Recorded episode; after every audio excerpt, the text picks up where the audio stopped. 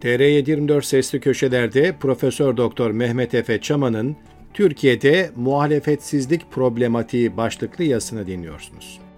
Muhalefet nedir sorusuna Türkiye örneğinde yanıt vermek kolay değil.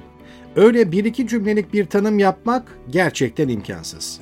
Türkiye politikasını akşam internetten kısa bir taramayla okuyup sonra kallavi makaleler yazmaya girişen Batılıların bazen okuduğumuz makalelerindeki saçmalamaları veya naif yanlışları bundan.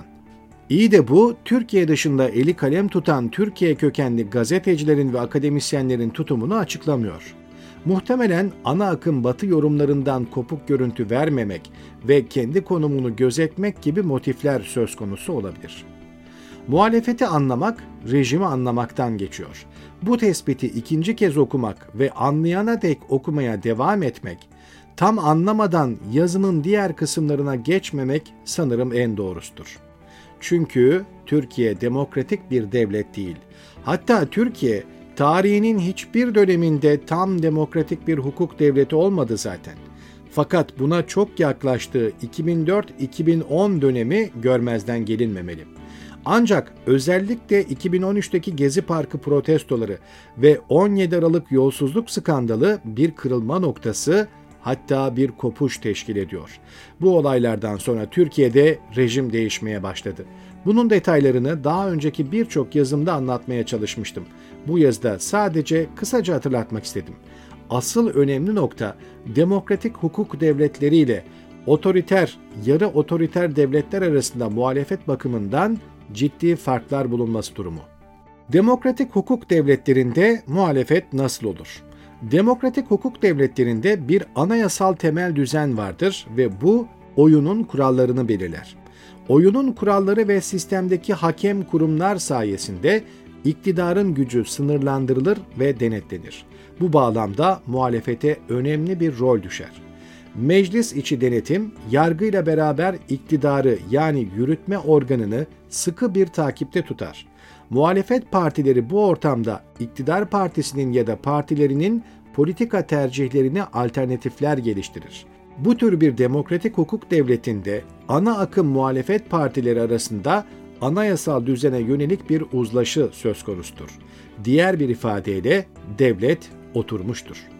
Belirli önemli ana başlıklara yaklaşım konusunda partiler arasında bir konsensüs vardır. Bu konsensüsün oranı ne kadar yüksekse toplumdaki ve siyasetteki istikrar ve barış da o kadar yüksektir.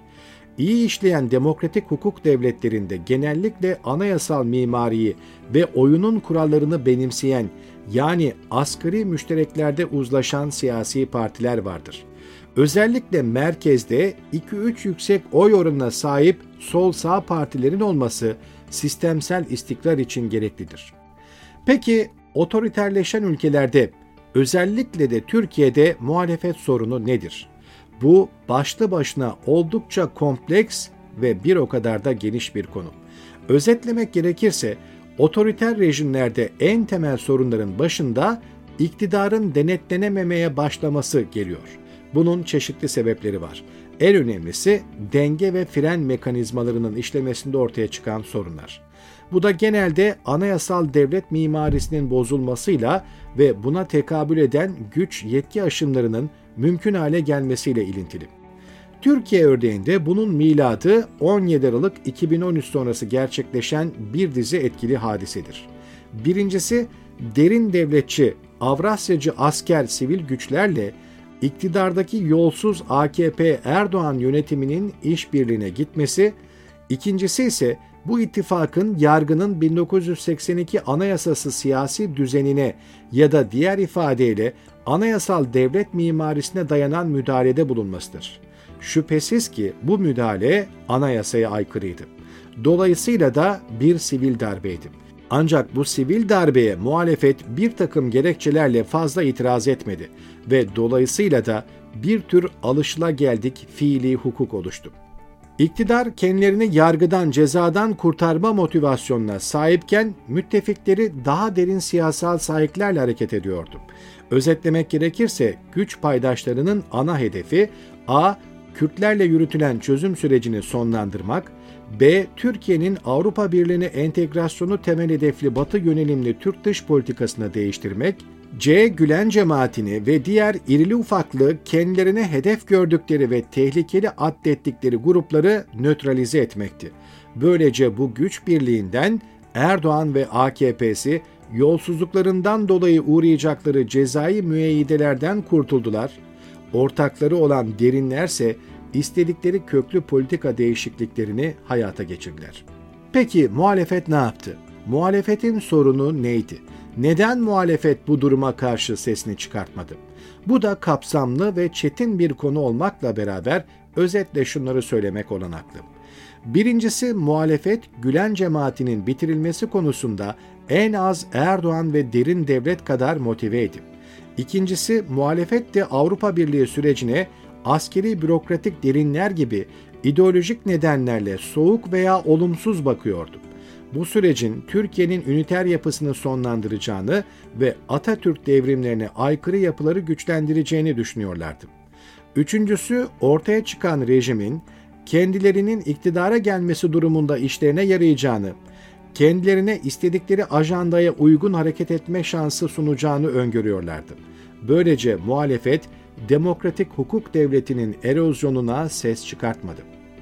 Daha pragmatik bir soru şu olabilir: muhalefet neden daha başarılı bir seçim kampanyası yürütemedi? Bu da esasında çok zor bir soru değil.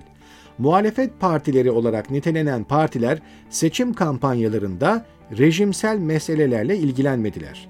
Ne insan hakları sorunları ne demokratik temel düzene ilişkin problemler ilgi alanlarındaydı ya da bu konuları çok teğet geçtiler.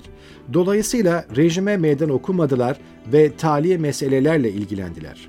yüz yirmi sekiz milyar dolar nereye gitti, ekonomik sorunlar, ufak yolsuzluklar, göstermelik hukuk sorunları falan gündeme geldi ama köklü bir eleştiride bulunmadılar. Dolayısıyla seçimlerde absürt gündemlerle sansasyonlar üzerinden oy toplayabileceklerini zannettiler. Kılıçdaroğlu'nun ikinci turdaki anti-mülteci çıkışı gibi. Seçimlerin adil ve özgür olmadığı gerçeği gayet netken muhalefet seçim sonuçlarına da itiraz etmedi. İkinci bir adam kazandı skandalı yaşandı.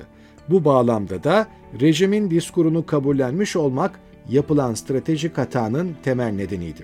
Muhalefet sorunları lider değişikliğiyle giderilebilir mi? Muhalefetin rejime ilişkin tercihleri lider bazlı değildir. Dolayısıyla lider değişimi olsa da bir değişim olmaz. İkinci bölümde Türk siyaseti, siyasetteki tıkanmanın şifreleri, tarih tezi ve kimlik inşası, Kemalist miras, imparatorluk kompleksi, paralel toplumlar gibi diğer meselelere eğileceğim ve muhalefetin şifrelerini analiz etmeye devam edeceğim.